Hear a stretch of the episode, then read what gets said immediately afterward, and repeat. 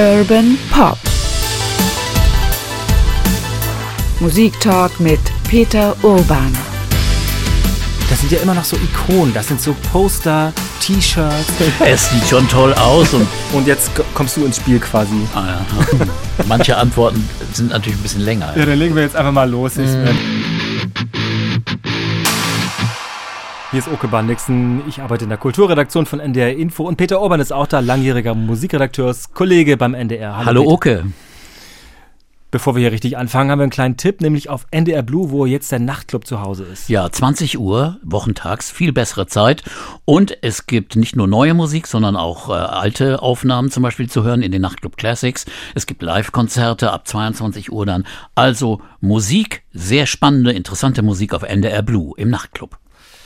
Peter, heute sprechen wir über drei außergewöhnliche Figuren, Gestalten und Phänomene der Pop- und Rockmusikgeschichte, die man irgendwie zusammen sehen kann. Ob das richtig ist oder nicht, da müssen wir mal drüber reden. Über Jimi Hendrix sprechen wir, über Janis Joplin und über Jim Morrison.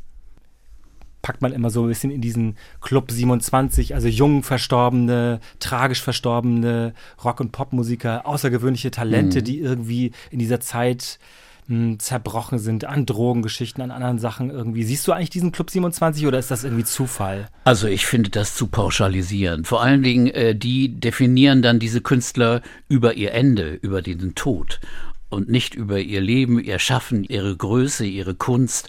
Und das finde ich dann immer so ein bisschen mm, mm, zweischneidig. Also ich würde eher sagen, es sind alle zu früh gestorbene Künstler gewesen. Und da gehört ja noch Brian Jones mit von den Stones ein Jahr früher. Also das sind diese Künstler, die, die noch eine lange Geschichte vielleicht gehabt hätten.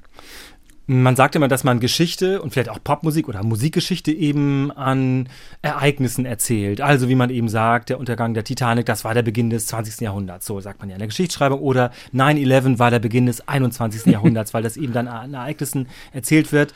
Und man kann das so erzählen und so lesen, dass eben mit dem Tod dieser drei, Jimi Hendrix, Janis mhm. Joplin und Jim Morrison, die Hippie-Zeit, so ein bisschen so eine unbefangene Zeit vielleicht vorbei war und innerhalb eines Dreivierteljahres äh, drei Menschen ja tragisch gestorben sind. Das ist schon richtig. Das wurde dann vielleicht einigen Leuten klar, dass man zu sorglos in die Zeit reingelebt hatte, zu sorglos Drogen genommen hat, LSD, äh, überhaupt nicht drüber nachgedacht, wie das auch junge Körper kaputt macht. Und das sind ja alles drei Opfer gewesen von ihrer eigenen Zerstörung, die sie selbst betrieben haben. Also es hat ihnen ja keiner aufgedrängt. Es war einfach so, dass sie in einer Zeit gelebt haben, wo das einfach selbstverständlich war. Und äh, sie haben also alle ihren Körper überfordert und die Ressourcen, die sie haben. Das ist schon richtig. Aber sie haben alle eine individuelle Geschichte. Da gibt es schon gemeinsame, aber auch unterschiedliche Gründe. Und oft wird ja Woodstock so als dieses Beispiel ja, dieser, dieser Hippie-Zeit genommen. Aber auch Woodstock war, glaube ich, äh, nicht nur Paradies und eitel Sonnenschein, sondern da war viel Drogen, viel Stress. Und auch da zu spielen muss nicht besonders lustig gewesen sein. Zum Beispiel weiß ich, dass äh, Janis Joplin zwölf Stunden da rumhing und äh, natürlich viel zu viel trank und zu viele Drogen nahm und nachher einen sehr schlechten Auftritt ablieferte, den sie dann aus dem Film hat rausschneiden lassen. Also das taucht da gar nicht auf. Man kann sie nur 30 Sekunden da mal rumlaufen sehen. Auch Hendricks Auftritt mit einer relativ neuen Band, die er gerade zusammengestellt hatte, ist ziemlich schlecht gewesen. Nur Star Spangled Banner, die Nationalhymne, die amerikanische, die ist erhalten und auch im Film drin. Sonst ist kein anderes Stück drin. Also es waren nicht nur gute Zeiten da und äh, insofern Woodstock bringt natürlich auch eine Gemeinsamkeit. Janis Joplin war da, Hendrix war da, aber die Doors, Jim Morrison, die waren nicht da, weil Morrison war gegen Freiluftkonzerte, weil für seine theatralische Art auf der Bühne zu agieren, äh, brauchte er Dunkelheit und Lichtscheinwerfer und nicht irgendwie eine Sonne und irgendwelche breit da rumliegenden. Und 400.000 Leute. genau. Ups, da ist mein Kopfhörer wackelig. Und 400.000 Leute. Äh, übrigens auch Hendrix äh, hatte Angst vor so vielen Leuten. Das war ja eher ein ruhiger, bescheidener Mensch, dem das wirklich Probleme machte und der deswegen auch dafür sorgte, dass er ganz am Schluss auftrat, an dem Morgen, als fast schon alle abgereist waren. Als er spielte, waren nur noch 30.000 bis 40.000 Menschen da von den 400.000. Also äh, also es war nicht so dieser, dieser Massenwahn, dieses große Euphorie und das große Paradies. Bevor wir auf die einzelnen Lebensgeschichten eingehen und natürlich auch auf die Kunst, die die uns geliefert haben, möchte ich noch eine übergeordnete Frage stellen. Und zwar, ist es denn so, dass man sich vielleicht auch in der, ich weiß nicht, so als Fan oder als jemand, der sich für diese Musikgeschichte oder Popgeschichte insgesamt interessiert, gerne sowas erzählt einfach, dass es deswegen so gut funktioniert, weil Jimi Hendrix und Janis Joplin und Jim Morrison auch, das sind ja immer noch so Ikonen, das sind so Poster, das sind so T-Shirts, das sind so, ich meine, es sind auch eine Menge andere Leute tragisch verstorben, hast ja schon mhm. Brian Jones äh, genannt mhm. oder Graham Parsons oder so, da sehe ich jetzt keine T-Shirts direkt. Diese mhm. drei haben aber sowas übergroßes, so ein bisschen wie James Dean, Marilyn Monroe, sehnt man sich nach so einer Geschichtsschreibung mit so Personen? Da ist natürlich was dran, dass jemand dann noch größer wird, wenn er früh verstorben ist. Das hat man ja schon öfter gehabt. Aber hier waren es auch wirklich drei große Figuren. Also Hendrix war der eindeutig führende, größte Rockstar in der Zeit. Er war nicht nur der bestbezahlte äh, in der Zeit, sondern auch also eine herausragende Figur innerhalb von drei bis vier Jahren hatte er, hat er eine Wahnsinnskarriere gemacht. Auch Janis Joplin als einzigartige Erscheinung war, war zwar vielleicht nicht so groß wie Hendrix, aber trotzdem eine Ausnahmeerscheinung. Und auch Jim Morrison war also auch durch sein Image und das Bild, das verkauft wurde von ihm mit diesen Schwarz-Weiß-Fotos und diesem Schönheitsideal, wie er da ne, mit nacktem Oberkörper auf dem Plattencover ich das Plattencover agierte. Hier, du hast es ja hier, ich starre es gerade immer wieder an. Es sieht schon toll aus und das hat natürlich einen unglaublichen Eindruck gemacht. Und dazu seine Rolle als Rebell und als Mann, der von Nixon und dem FBI bekämpft wurde und der immer nur breit auf der Bühne stand und auch die Skandale inszenierte. Also das war waren schon Ausnahmeerscheinungen. Dann fangen wir mal an mit Jimmy, nee, mit Jimi Hendrix. Wir müssen ein bisschen die Namen sortiert bekommen, genau. sonst kommen wir durcheinander hier.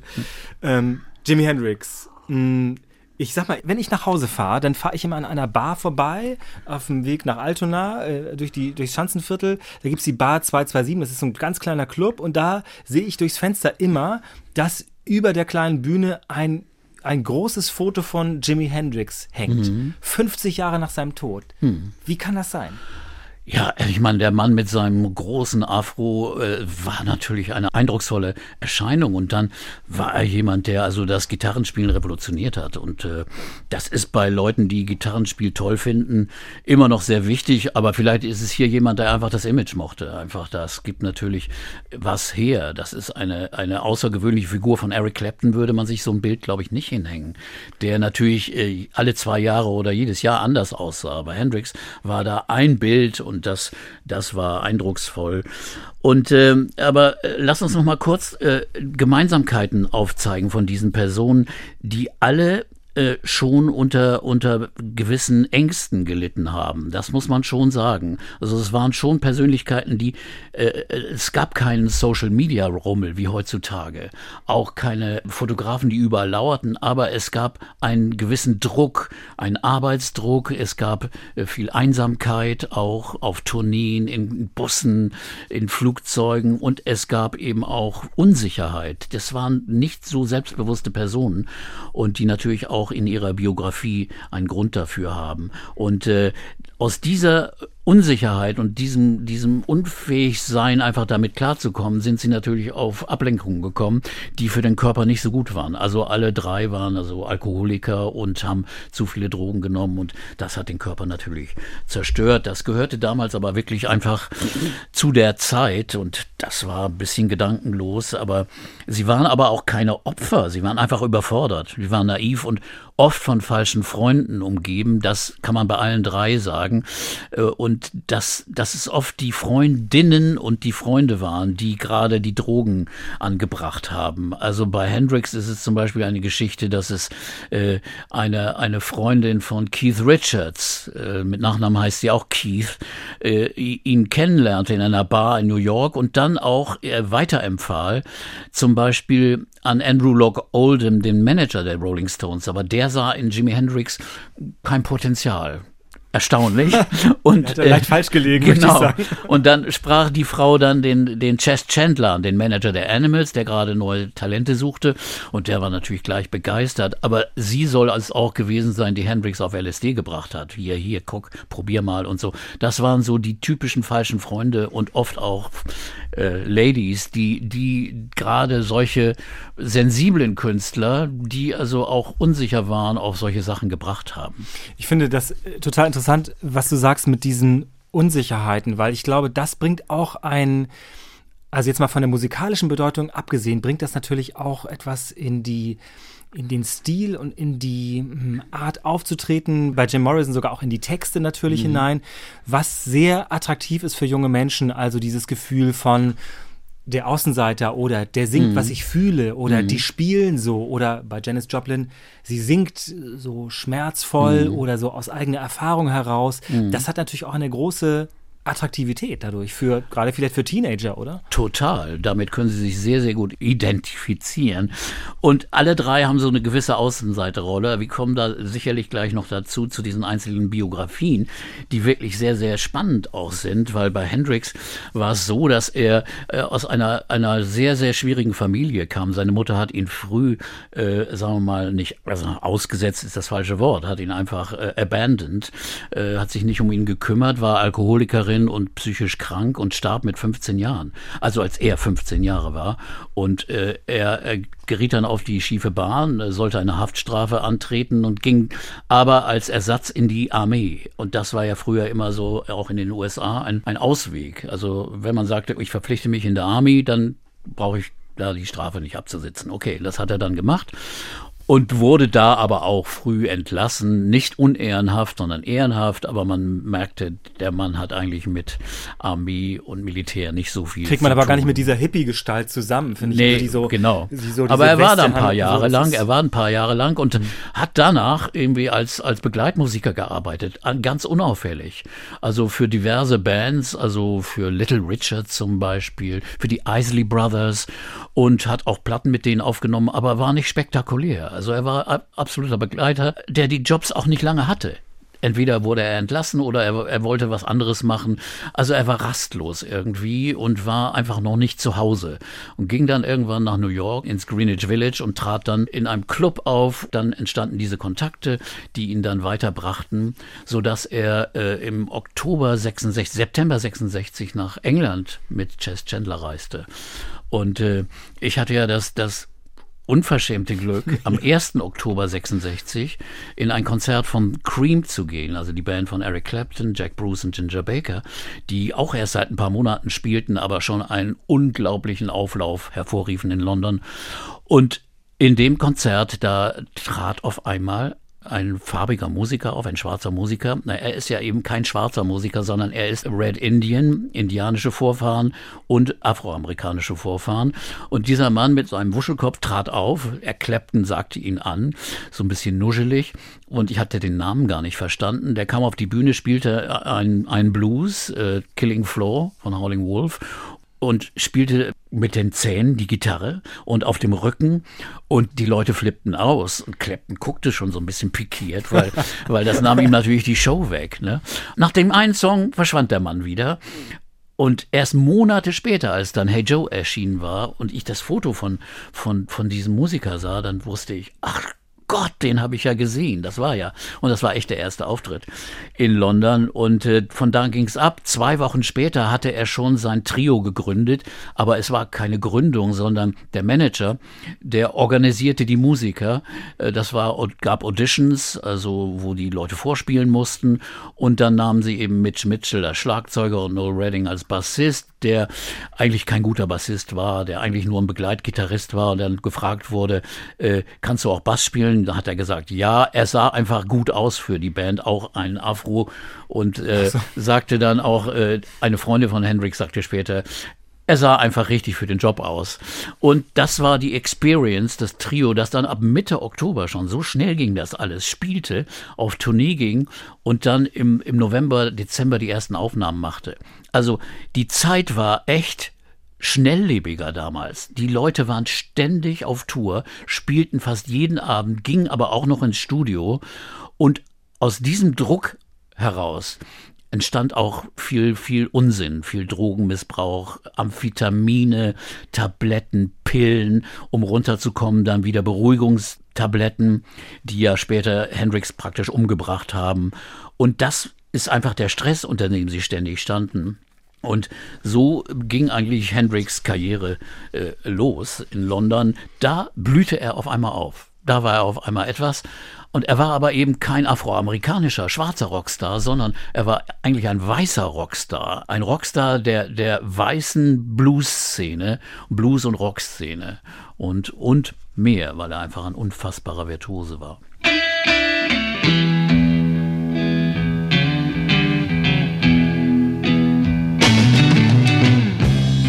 Hey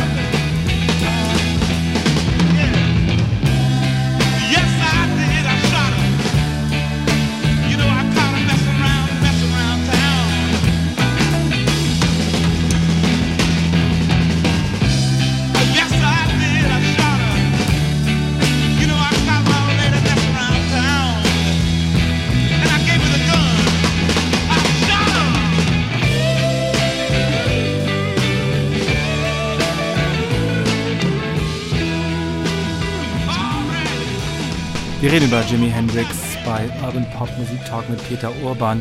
Jimi Hendrix hat dann ja wirklich auch sehr viel live gespielt in diesen Jahren und kurioserweise ist er auch nach Hamburg gekommen, unter anderem auch zum NDR, also ein Steinwurf entfernt, wo wir jetzt Ja. gerade sitzen, im Studio 1, das ist da vorne, ich zeige mit dem Finger dahin, das sieht man nicht.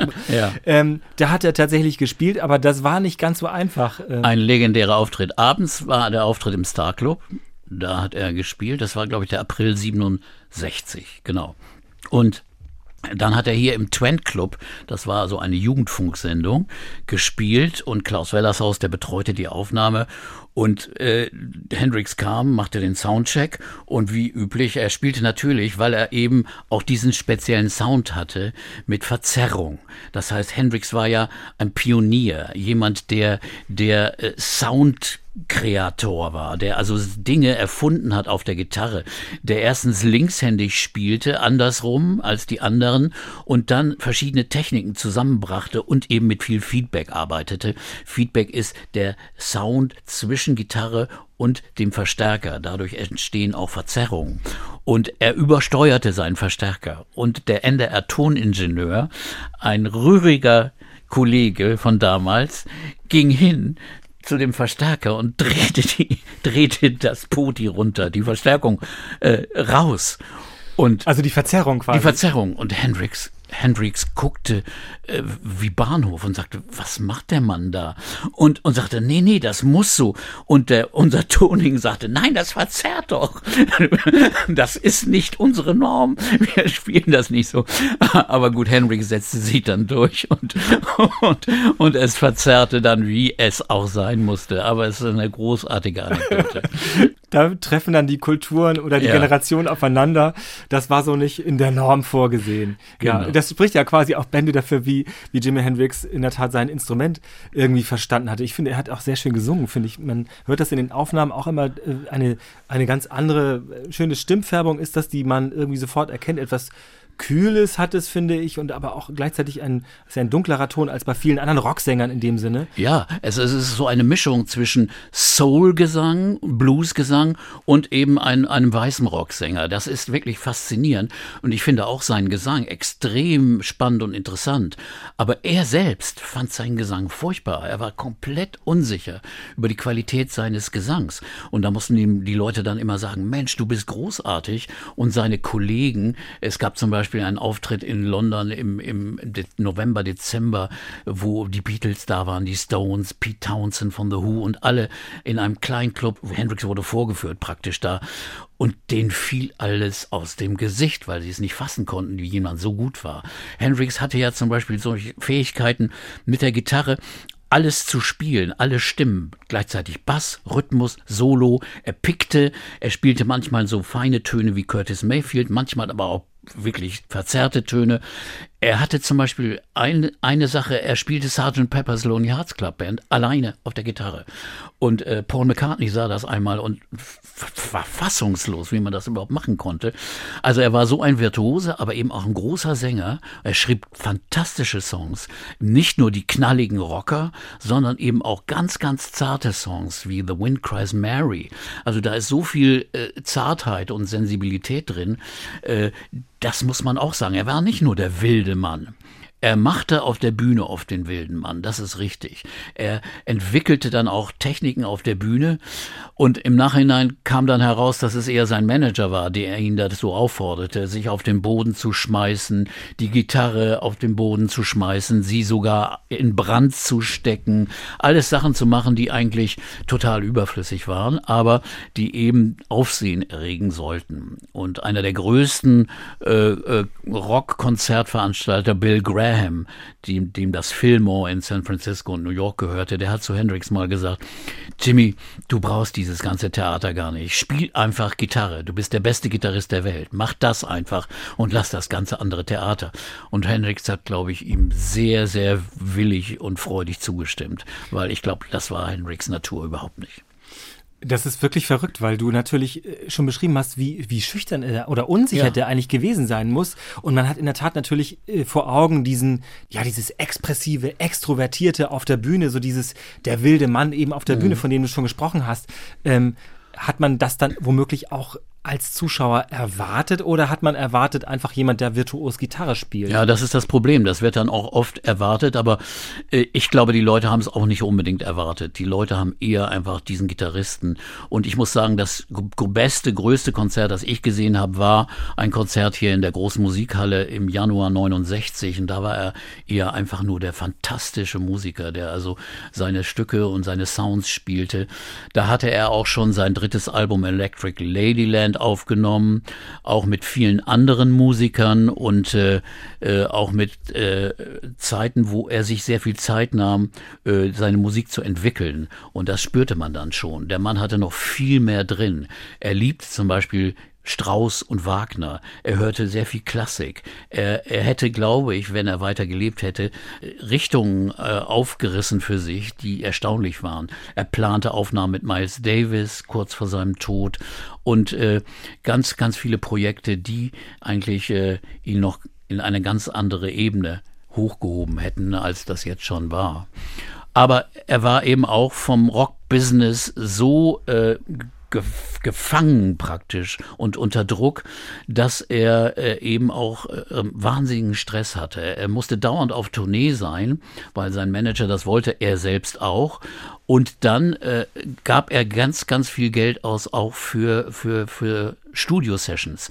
Electric Ladyland dauerte glaube ich, sechs Monate die Aufnahme. Er gab 200.000 Dollar aus nur für die, Auf, für die Aufnahmen. Da musste er natürlich wieder auf Tournee gehen, um das Geld wieder reinzubringen. Und er wollte ein eigenes Studio bauen, das er auch getan hat in New York, das Electric Ladyland Studio. Und äh, das musste finanziert werden. Und äh, das war so, dass sein Manager Chess Chandler dann gesagt hat, nein, das kann ich nicht mehr mitmachen, das geht mir alles zu wild hier durcheinander, ist mir zu chaotisch. Und sein Partner Mike Jeffrey, ein sehr zwielichtiger Danemann, der übernahm den Job dann und setzte Hendrix mächtig unter Druck. Hendrix wollte eigentlich sich weiterentwickeln, wollte auch mehr wieder zu seiner äh, afroamerikanischen Seele zurückkehren, äh, auch vielleicht unter dem Einfluss der Black Panther. Äh, in New York spielte er in Harlem Benefit-Konzerte. Er spielte mit Musikern wie Buddy Miles und Billy Cox dann. Äh, er spielte einen anderen Stil, der mehr ein funkiger, äh, souliger Stil war. Und das gefiel dem Manager nicht. Der sorgte dann mit sehr, sehr windigen Moves, dass äh, zum Beispiel Buddy Miles aus der Band flog und Hendrix wieder zu seinem Trio zurückkehrte, zur Trio-Form. Und so spielte er auch seine letzten Konzerte.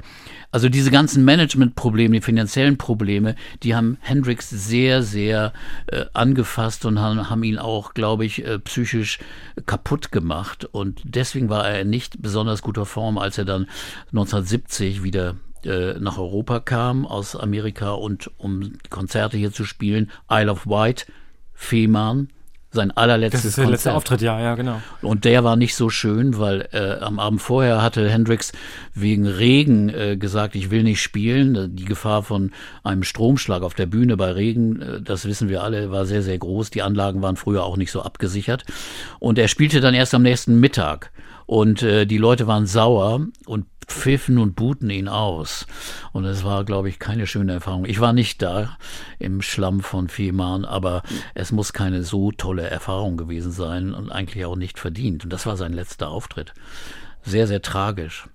Das Phänomen, finde ich, was du schon beschrieben hast, ist ja, dass ein amerikanischer, also aus Seattle kommt er ja, ein amerikanischer Musiker mit ja auch einer amerikanischen persönlichen Geschichte, also uramerikanisch kann man geradezu sagen, in Europa groß wird, ein Star wird, dann in den USA aber wiederum auch, also wie eine Rückkopplung geradezu, passt jetzt gut zu, zur E-Gitarre, ähm, ganz groß rauskommt. War das eigentlich üblich damals oder war das eine Ausnahme? Ich meine, es gab dann natürlich logischerweise die Beatles, es gab die Stones, es gab viele Bands, die von England nach in die USA gegangen sind, aber das war ja quasi einmal hin und wieder Es war zurück. komplett untypisch. Es war komplett unty- untypisch. Und er bekam auch von vielen Schwarzen äh, in Amerika auch so die Frage, äh, was machst du da eigentlich? Du bist doch eigentlich ein Musiker für die weiße Rockszene. Äh, und es war wirklich so, dass die Afroamerikaner in Amerika, die kannten den eigentlich gar nicht richtig. Die weißen College Kids, die verehrten Hendrix. Und das hat ihn schon gewurmt. Und da versuchte er auch einen, einen, einen Ausweg daraus zu finden. Und das hat ihn schon bewegt. Ich glaube, äh, wenn er weiter gelebt hätte, hätte er auch mehr vielschichtige Musikstile äh, gespielt. Auch vielleicht eher auch äh, afroamerikanische, schwarze, soulige Musik. Stile viel Jazz. Ich glaube, er wäre ein großer Jazz-Virtuose auch geworden. In Verbindung mit seiner Stimme wäre es vielleicht ganz neue, spannende Musik geworden.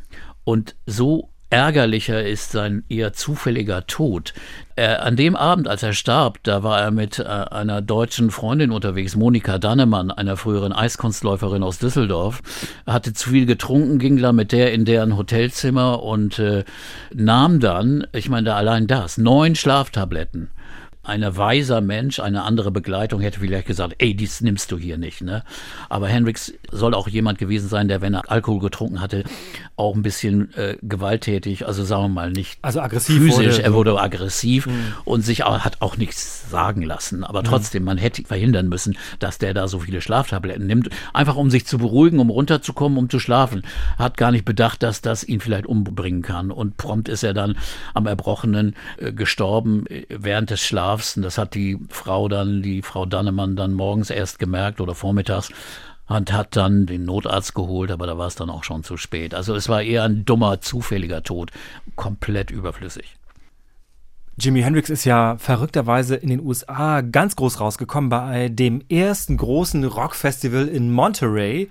Das war ja quasi sowas wie die Blaupause für äh, Woodstock später, also ich glaube zwei Jahre später, das muss 1967 gewesen Ja, sein. 67. Monterey. Juni. Ähm, und parallel dazu, das ist natürlich auch so eine, so eine Koinzidenz quasi, hat da äh, Janis Joplin die Bühne der Rockmusikwelt betreten. Und alle haben genauso vermutlich gesagt, müsstest du mal sagen, Was ist das denn da gewesen gerade, oder wie ist das gewesen? Genau, also das war ihr erster großer Auftritt. Sie stammt ja aus Texas, ist eigentlich eine ganz normale Provinzgöre gewesen. Ihre Eltern sehr, sehr fürsorglich, haben sie vor allem Möglichen geschützt, aber sie war an der Schule schon ein Außenseiter, jemand, der auch gern mit den Jungs spielte und alles mögliche Wilde machte, aber auf der anderen Seite auch sehr provinzartigen Klamotten rumlief, so dass sie unheimlich viel Stress und Ärger hatte an der Schule. Also sie wurde beschimpft von Mitschülern und äh, äh, eins ist auf dem College gewesen, das hat ihr später immer noch schwer zu schaffen gemacht. Die Jungs des Colleges haben sie nominiert als den hässlichsten Mann des Colleges. Also das war Das ist wirklich sehr hässlich. das ist absolut, absolut. Es hat sie so angefasst, dass sie also, also auch gewisse viele Aggressionen daher genommen hat. Und äh, kurioserweise, zehn Jahre später, ging sie dann zu einer Reunion, zu einem Klassentreffen. Und obwohl sie schon ein erfolgreicher Popstar war, haben die Mitschüler sie ignoriert. Das hat sie so frustriert. Und da ist sie in einen Club gegangen, wo Jerry Lewis, der Rock'n'Roll-Pianist, auftrat. Und der auch, weil er auch so ein Macho-Arsch war, hat sich über ihre Klamotten, ihr Outfit und ihr Aussehen lustig gemacht auf der Bühne. Da ist sie nach dem Konzert zu ihm hingegangen, hat ihm eine reingehauen, weil sie war eben auch wahrscheinlich auch nicht nüchtern und hat ihm einen reingehauen. Und Jerry Lee Lewis hat nur Folgendes gesagt. Ey, wenn du dich wie ein Mann benimmst, dann kriegst du es auch wie ein Mann und hat ihr eine zurückgehauen. Und war so richtig. Das sind so Erlebnisse, die vielleicht auch schildern, was für eine Jugend dieses arme Kind gehabt hat. Sie ist dann aus Texas weg vom College nach San Francisco, um anders zu leben, geriet da aber auch an falsche Freunde. Und in, in ihrer ersten Periode spielte sie auch viel Musik, so folkartige Musik mit Jorma Kaukonen von äh, Jefferson Airplane, der sie begleitete. Aber sie wurde auch Amphetamin süchtig. Sie war wirklich süchtig. Sie spritzte sich diese, diese Amphetamine, sodass ihre Freunde sie dann wieder zurück nach Texas verfrachteten, sagten, die muss ich jetzt erstmal Also um aus diesen Zusammenhängen Ja, rauszukommen. rauszukommen. Ah ja, okay. so, dann lebte sie wieder bei ihren Eltern, ging dann auch nochmal wieder auf die Uni, aber äh, dann kriegte sie den Anruf von Big Brother and the Holding Company, einer sehr, sehr populären Band in San Francisco, die einfach eine Sängerin wollten und unbedingt diese Stimme, die sie kannten, die sie auch Offenbar hatte sie ja aber dann schon entdeckt, dass das ihre Fähigkeit Ja. war. Also sie muss ja schon gesehen haben, Mhm. dass sie etwas konnte, was andere irgendwie nicht konnten. Ja, sie, sie hatte sich ganz früh beeinflussen lassen, eben von den Bluesängerinnen, die es gab, von Bessie Smith, von Ma Rainey, von diesen Sängerinnen. Und sie konnte was, sie konnte das singen wie niemand anders. Kein weißes Mädchen konnte so singen wie sie. Und das war wohl auch in Texas noch nicht so aufgefallen, aber in San Francisco. Und deswegen hat man sie auch geholt und sie hat dann mit Big Brother äh, eine große Karriere gemacht. Cheap Thrills, ein sehr erfolgreiches Album mit denen aufgenommen. Aber äh, die Musiker von Big Brother and the Holding Company waren einfach nicht gut genug. Im Studio hatten sie kein Timing. Und Janice merkte das irgendwann. Und äh, auch andere Leute sagten ihr, komm, du brauchst andere Musiker. Und sie verließ die Band dann äh, und äh, machte dann eine Art Solo-Karriere. Aber Solo, das war auch nichts für sie. Sie war auch unsicher. Sie litt unter Einsamkeit. Also sie wollte eine Band haben und gründete eine andere Band, die Cosmic Blues Band, mit der sie dann äh, eine nächste Platte aufnahm. Mm, Wenn man das so hört, dann denkt man wie bei Jimi Hendrix auch, dass also Janis Joplin über ihre erste na, musikalische Phase vielleicht da so rauswächst, wie man aus so einem, als Kind aus dem Pullover rauswächst oder aus so, aus so einer Band rauswächst, weil man merkt, das führt hier irgendwie nicht weiter. Ich muss irgendwie andere Zusammenhänge haben. Das stelle ich mir ähnlich vor. Ja, also natürlich sagten ihr doch das andere Leute, ihre Freunde. Sie war natürlich jemand, der, der eben auch ein wildes Leben lebte. Viele Affären, äh, nicht nur mit Männern, sondern sie hatte eine Langzeitfreundin, die aber auch kein guter Einfluss für sie war. Peggy Caserta hieß die, die eben auf Heroin war und die auch dann ihre Freundin dazu gebracht hat, dass Janice also auch schon, schon früh ständig äh, Heroin dabei hatte. Selbst, es gibt so Geschichten, als sie in Deutschland auf Tournee war, in Frankfurt und in Europa, ständig war der kleine Beutel dabei, äh, trotz des Risikos äh, gefasst zu werden. Und wenn, wenn die Polizei, der Zoll an Flughäfen, ich meine, was für ein Risiko. Also, und das ist äh, traurig, dass sie eben aus ihrer Unsicherheit und auch ihren Problemen, ihren psychischen Problemen, die sie sicherlich hatte, dann auf solche Leute hörte und sich also praktisch in kurzer Zeit sehr, sehr stark ruinierte. Dabei so eine Persönlichkeit auch war, die wohl auch übersprudelnd oft war. Oft einsam, aber auch oft übersprudelnd. Es gibt übrigens eine lustige Geschichte. Äh, sie hatte auch eine Kurzaffäre unter Alkohol mit Jim Morrison, dem Doors-Sänger. Also hier haben wir wieder eine Verbindung. Und, und Morrison, äh, das war wohl ein ziemlich schwieriger Typ, sehr kalt, sehr zynisch und hat die Frauen also auch nur immer wieder fallen lassen, kurz nach einer Affäre. Und den hat sie dann nicht mehr mit Namen genannt, sondern nur noch Asshole, nannte sie ihn nur noch. Und äh, was also viele auch nur unterstreichen konnten, denn der Mann hatte seine negativen Seiten. Und Janis Joplin konnte singen wie keine zweite junge Frau jemals. Yeah,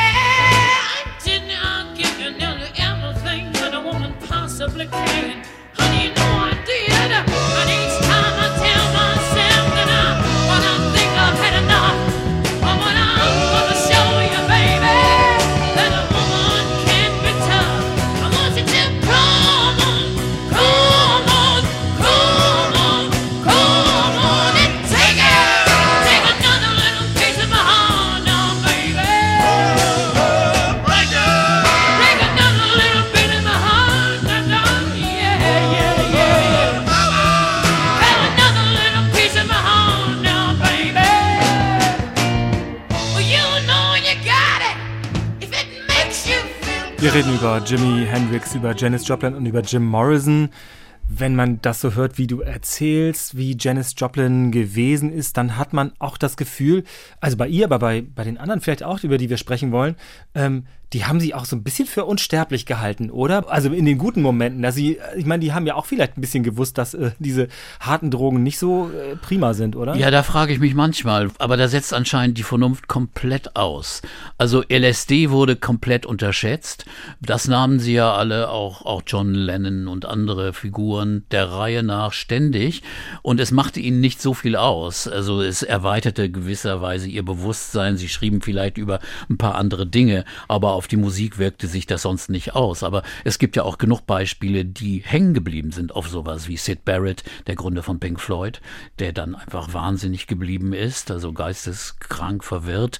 Oder Peter Green, der auch äh, durch einen Fleetwood Mac, ja. Mhm. Fleetwood Mac Gründer, der auch durch LSD, also das Ausmaß und der Schaden, der angerichtet wird durch solche Drogen, war den Leuten, glaube ich, nicht unbedingt klar. Es gehörte so zum Lebensstil dazu, es war einfach Sorglosigkeit, aber das Heroin, negativ war, das wussten die Leute eigentlich auch. Also äh, da war aber äh, Janis Joplin von den dreien diejenige, die am meisten damit involviert war. Und viele Leute haben ihr gesagt, komm, das, das darfst du eigentlich nicht wieder machen, aber sie machte so, sogar einmal eine, eine lange große Pause, eine Reise nach Brasilien und verabschiedete sich komplett von den Drogen, lernte auch einen Backpacker kennen, der den deutschen Namen Niehaus trug und, und freundete sich mit ihm an und war vollkommen gut drauf und war ganz gesund, aber kaum war sie wieder in den USA. Da traf sie dann wieder ihre alte Freundin Peggy und dann ging das Ganze wieder von vorne los. Und man fragt sich wirklich, wo waren die echten Freunde und die echten Berater, die hätten sehen müssen, hör mal zu, das, das führt in die Sackgasse, das geht so nicht weiter. Aber da gibt es ganz viele Beispiele, auch viel weniger prominente, die einfach äh, zeigen, dass das hier einfach äh, sorglos und unvorsichtig gelebt wurde. Raubbau und Missbrauch, zerstörerischer Missbrauch betrieben wurde. Mm, Ich will noch mal die Frage hinterherlegen, ist es bei Janis Joplin auch so gewesen wie bei Jimi Hendrix, dass man auch da im Konzert oder auf den, bei den Auftritten dieses, das musst du gesehen haben, dieses, die wilde Frau auf der Bühne, wie die singt, wie die das zelebriert. Hat man das auch erwartet von ihr? Ich weiß nicht, ob die Leute das erwartet haben, aber es kam leider zu oft vor, dass sie dann zu viel getrunken hatte. Es gibt ja auch so Bilder von ihr mit der Southern Comfort Flasche auf der Bühne, zu viel getrunken hatte und dann, dass praktisch die Frau sich voll entblößt hat, seelisch auf der Bühne. Sie hat unglaublich emotional gesungen, aber hat sich auch voll nach außen gekehrt. Und das ist dann auch schon wirklich beinahe wie Missbrauch. Ne? Das ist also, äh, wenn man als Zuschauer das miterlebt, das tut doch weh. Aber es gibt natürlich auch Zuschauer, die dann sagten, ja, das und genossen haben auf eine einfach eine gemeine Art und Weise. Das gab es sicherlich. Und bei ihr war das so, dass oft äh, äh, ihre Konzerte dann auch von solchen Dingen beeinträchtigt waren.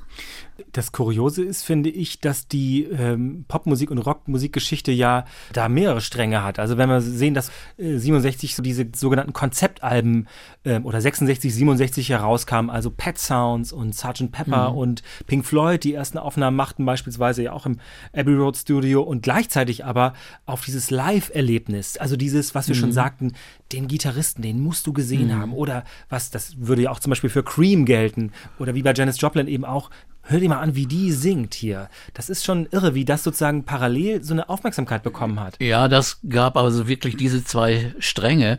Und nur bei Hendrix kamen die beiden zusammen, der also wirklich absolut revolutionäre Plattenaufnahmen, auch soundtechnisch und, und von Ideen und kreativen Sounds, die, die da auf einmal zu hören waren. Und gleichzeitig eben ein unfassbarer Live-Künstler war. Während bei Janis Joplin war das eigentlich der Ruhm eher durch ihre Live-Auftritte, durch ihre Bekanntheit. Erst später mit ihrer allerletzten Platte Pearl, auch ihre erfolgreichste, die erst nach ihrem Tod erschien, da sagte man dann auch, weil das ist rundherum eine großartige, fantastische Platte. Äh, und sie schrieb ja nicht alle Songs selbst. Sie schrieb nur ein oder zwei Songs. Das andere waren Soul-Nummern oder von Bobby Womack Stücke, also von anderen Komponisten Songs. Insofern ist das eine ganz andere Art von Musik. Ist mehr der Interpret, der hier ist. Nicht so der Autor und der Konzeptkünstler, wie es eben bei den Beatles und bei anderen oder den Beach Boys der Fall war. Und äh, geradezu tragisch ist es ja auch, dass als sie starb, auch hier wieder Zufall, würde ich sagen. Sie hat sich ja nicht bewusst in den Tod geritten, sondern es ging ja eigentlich ganz gut. Sie nahm dieses fantastische Album Pearl auf, wo also dann auch Mercedes-Benz drauf ist und andere große Und Me und Bobby McGee ist ja auch drauf. Me und Bobby McGee und große Nummern. Und sie war gerade dabei, die letzten Stücke aufzunehmen. Kurioserweise das allerletzte Stück, das eingespielt wurde, bevor sie starb, war Buried Alive in the Blues, also im Blues lebendig begraben. Das Stück sollte sie am nächsten Tag singen und war alleine im Hotel. Vielleicht war es wieder Einsamkeit. Sie hatte gerade ein bisschen Liebeskummer, aber eben auch wohl das falsche Heroin. Und es war wieder mal, das ist ja oft das Problem. Die Leute nahmen ja das Zeug, wussten ja manchmal gar nicht, was es ist. Gibt zum Beispiel die furchtbare Geschichte, dass der Schlagzeuger der Average White Band äh, auf einer Party äh, was schnupfte, dachte, es ist Kokain, aber es war schwerstes Heroin und fiel tot um. Bei Joplin war es auch offensichtlich, dass also die Leute auch nicht einschätzen konnten, wie stark ist das Heroin und dann starb sie an einer zu großen Dosis eines zu starken Mittels. Man, man sagt ja, dieses doch ja sehr pff, strapaziertes Schlagwort Live Fast Die Young. Ja. Aber ich, ich habe noch was anderes äh, gelesen, was mir dann doch, äh, na, können wir mal drüber reden. Chris Christopherson, der ja für sie Me und Bobby McGee Mhm. schrieb und der ja auch einer ihrer Partner, ihrer Freunde war, ihre Liebhaber war. Auch ein Lover, ja. Mhm. ähm, sagte, Janice starb an einer Überdosis Janice und das muss man erstmal so nachwirken lassen, Mhm. finde ich, vielleicht auch ein Bon mot jetzt irgendwie, aber ich finde, da scheint was dran zu sein, weil die hat einfach dann ja auch so am Rand gelebt, oder? Ja. Es war einfach übersprudelnd. Es war natürlich, man könnte schon beinahe sagen, ein bisschen bipolar. Also, das heißt, auf einmal Trauer, Einsamkeit, Depression, auf der anderen Seite wieder übersprudelnde Energie. Und dann will man die natürlich auch dämpfen. Und nicht nur, nicht nur Christopherson, auch Leonard Cohen. Im Chelsea Hotel haben sie zusammen äh, einige Zeit verbracht und äh, da gab es auch einen Song, ich glaube irgendwas mit Chelsea, aber Janice sagte später, sie fand äh, Cohen nicht so beeindruckend als Liebhaber, wie er als Autor und Sänger war. Kann man nur sagen. Fällt uns schwer, das nachzuvollziehen. Können oder? wir, können wir nicht, nicht nachvollziehen. Können wir nicht nee. nachvollziehen. Hm, Die Verbindung hattest du ja schon erwähnt von Janis Joplin zu Jim Morrison. Ja, quasi die dritte Gestalt in diesem, in diesem Dreiklang, sagen wir mal. Dreiviertel Jahr nach den anderen beiden verstorben. Man muss ja einmal noch sagen, zu Jimi Hendrix und Janis Joplin, da lagen, glaube ich, 16 Tage nur dazwischen. Also, wo Ja. die beide ums Leben gekommen sind. Und dann jetzt ein Dreivierteljahr. Kannst du dich eigentlich an diese Zeit erinnern, wie diese Nachrichten auf euch einprasselten? Also ich fand furchtbar brutal schockierend, äh, gerade bei Hendrix und bei Janis Joplin, obwohl bei Joplin ahnte man schon manchmal, da hatte man schon gehört von irgendwelchen Abstürzen. Bei Jim Morrison war ich nicht so richtig überrascht, weil der lebte, das hieß schon in Paris, eine sehr seltsame Zeit durch und hatte vorher auch extrem viele Alkoholabstürze gehabt. Bei ihm kommt das nun dazu, dass er von Jugend an eigentlich Alkoholiker war. Er hatte nun auch eine, eine Kindheitsgeschichte, die nicht typisch war. Sein Vater war Marineadmiral. Kommandant eines Flugzeugträgers, jemand, der im Vietnamkrieg sehr aktiv war. Und dann hat er diesen Sohn, der immer Rebell war, äh, der sich dann auch von seinen Eltern losgesagt hat und auch selbst seine Mutter dann nicht wieder gesehen hat, als sie ihn bei einem Konzert besuchen wollte. Also er war Also hier, kein, er hatte keinen Kontakt Nein, mehr zu seinen kein Kontakt. Ah, okay. Und äh, das ist natürlich ein Jugendlicher, der auch ganz anders war. Der hat sich früh mit französischen Dichtern Rimbaud oder Baudelaire oder mit William Blake und mit Künstlern der, der Beat Generation, Kerouac und Burroughs beschäftigt und das aufgesogen.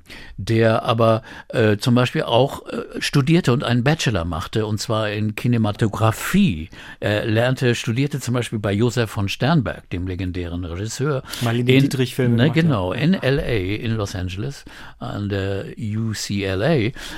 Aber er war trotzdem kein organisierter Student. Er lebte schon sehr chaotisch, hatte selten eine eigene Wohnung, sondern gastierte da in verschiedenen Flats und Apartments von anderen Leuten, hatte immer irgendwie was zu rauchen und zu trinken.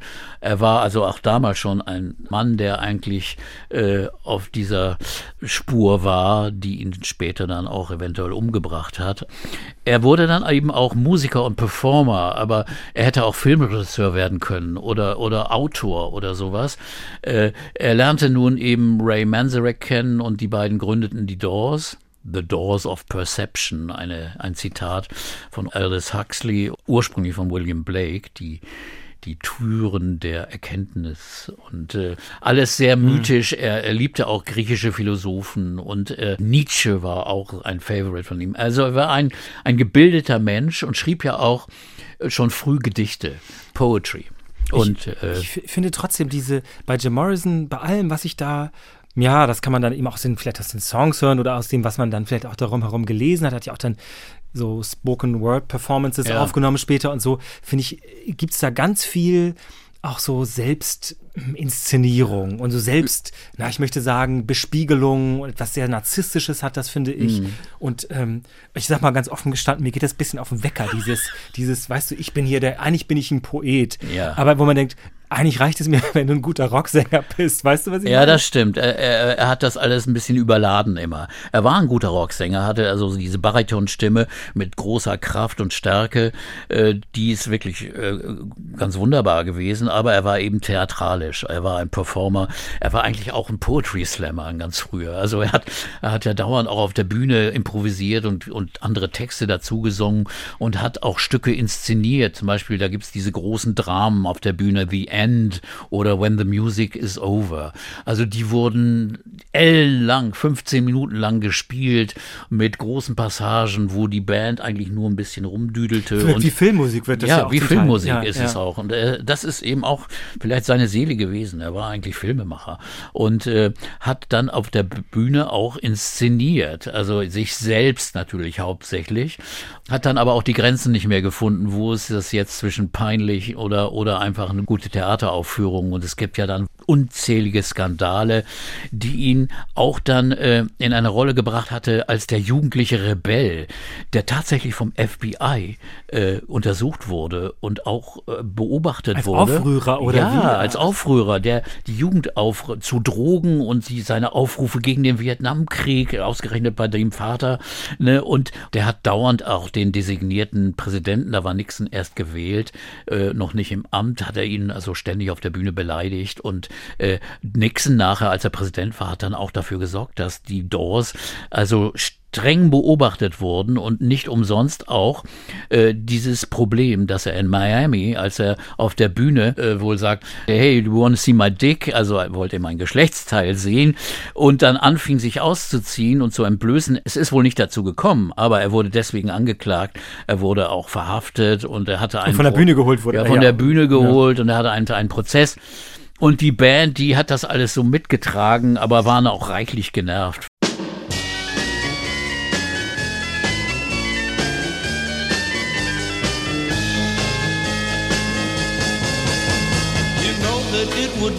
Untrue.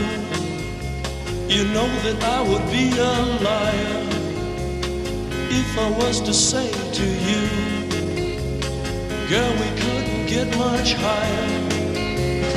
Come on, baby, light my fire. Come on, baby, light my fire. Try to set the night on fire. The time to hesitate is through. No time to wallow in the mire. Try now, we can only lose. And our love become a funeral pyre. Come on, baby, light my fire. Come on, baby, light my fire. Try to set the night on fire.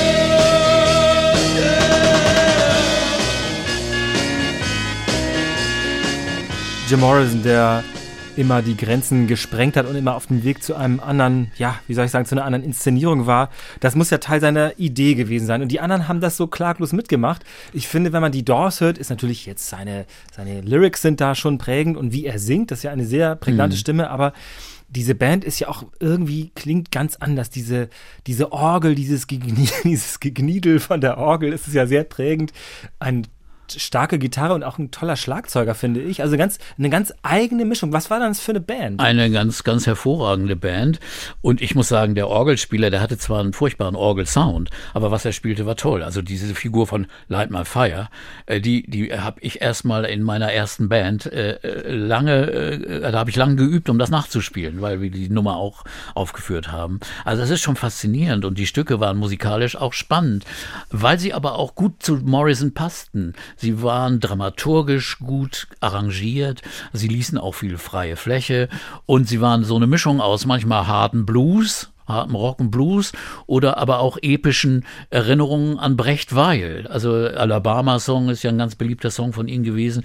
Also das ist auch eine, eine eben eine Theaterquelle für die Musik der, der Doors und äh, es ist eben so, dass er sich selbst, glaube ich, überhöhte. Er, er sah sich beinahe so als, als mythischer äh, Schamane auf der Bühne, der also äh, nicht nur als Theaterschauspieler da stand, sondern der sich auch wirklich so wie der weise Prophet manchmal gebärte. Und das hat die Band schon, schon fertig gemacht. Und nicht umsonst hat man sich dann auch getrennt. Morrison hat die Band verlassen. Dann haben sie ja, glaube ich, ein letztes Album LA Woman gemacht. Danach war es erstmal vorbei. Und er ging nach Paris, äh, vielleicht um sich zu erholen, auch physisch, also ständig viele, viele Jahre Alkoholismus und andere Drogen, die natürlich auch dabei waren, haben ihn auch körperlich fertig gemacht. Und er hat die Zeit in Paris verbracht, äh, um sich zu erholen, auch äh, von seinem Asthma. Er litt unter Asthma, verbrachte dann auch Zeit auf Korsika und wärmeren Gegenden, aber er lebte dann mit seiner Freundin Pamela Curson, die aber auch eben drogensüchtig war, zusammen in Paris und äh, da kam dann sein Ende auch eher zufällig. Da muss man schon sagen, die französische Polizei hat keine Autopsie gemacht. Er starb, eines Morgens wurde in der Badewanne aufgefunden äh, und äh, der wurde nicht untersucht, was da eigentlich los gewesen war.